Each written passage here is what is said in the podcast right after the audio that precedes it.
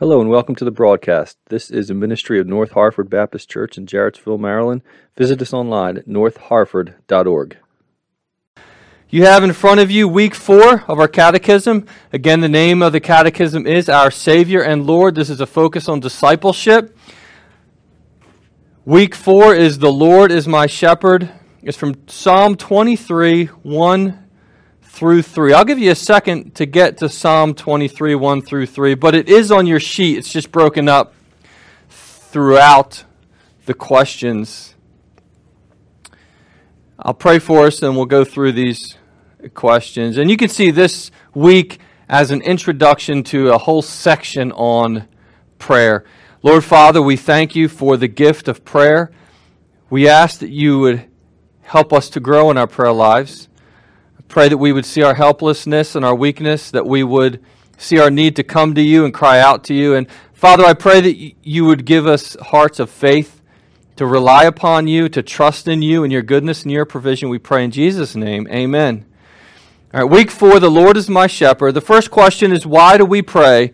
And you can see the answer there. We pray because God cares for us and watches over us like a shepherd watches over his sheep. Psalm 23 1 The Lord is my shepherd, I shall not want. Now, since we belong to God and can trust Him with all our needs, we acknowledge our needs and we call upon Him in faith. This is prayer. Jordan, you remember the other night you heard your little brother crying out in the night for mommy and daddy, right? He was calling out for help, he was crying out for help. That is a really good illustration of prayer. That's what we are like in prayer crying out to God for help, calling upon Him to come and help us in our time of need. Second question is how do we pray? First of all, there's a lifetime of learning that. All right? There's a lifetime of learning how to pray, just like there's a lifetime of learning the Bible and what it teaches and learning how to live for God. But there's two things that we must always remember. How do we pray?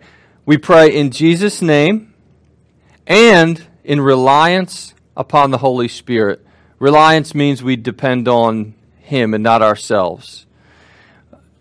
John 14, 13 and 14.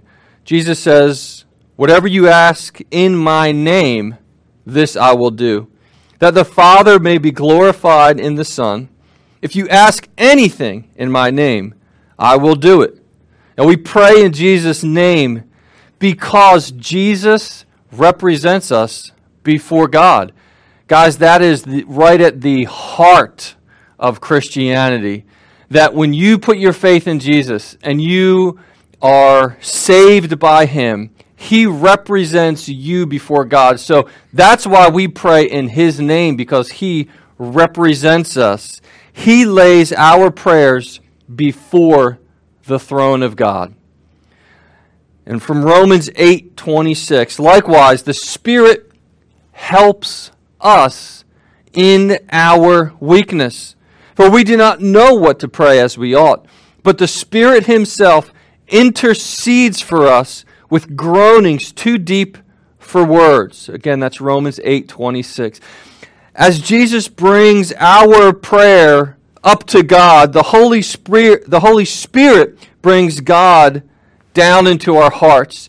And you can think of an arrow going up and an arrow coming down. An arrow going up from your heart to God and an arrow coming down from God to your heart. Jesus is the one who brings your prayer on that up arrow to God. The Holy Spirit is the one who brings the presence and the power and the blessing of God down from heaven into your heart. This is the key to prayer, or the keys to prayer, maybe the two hinges of prayer that will help it turn, like two hinges on a door. That we pray in Jesus' name and we pray depending on the Holy Spirit. The third question is what do we pray for? Again, there's a lot that will come on this, but that's why this is the first week of a whole section of studies on prayer. What do we pray for? We pray for God to lead us in life. Psalm 23 2. He makes me lie down in green pastures. He leads me. You can circle that word. He leads me beside still waters.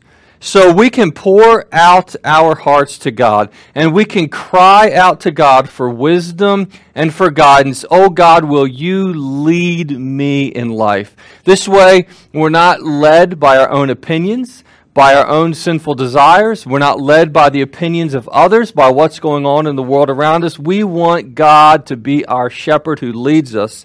We can pray for God to lead us in life. Next, we pray for spiritual strength and nourishment. Psalm 23 3. He restores my soul. You could circle the word soul. He leads me in paths of righteousness. You could circle the word righteousness. We're talking about spirituality. We should continually plead with God, and we should continually say, Thank you, God, for your spiritual care toward us in Christ. And we pray for God to lead us, and we pray for spiritual strength and nourishment. Your body cannot have strength and nourishment unless you eat and drink and sleep and breathe. And your soul cannot have spiritual nourishment unless you pray. And the final paragraph on your sheet we pray for God to be known and loved. His care for us is from Psalm 23 3, the very last phrase. His care for us is for His name's sake. Our hearts and our prayers should be overflowing with praise and adoration toward God. You can think of a fountain spring that is always flowing with fresh water. So our hearts should be springing up praise and love toward God.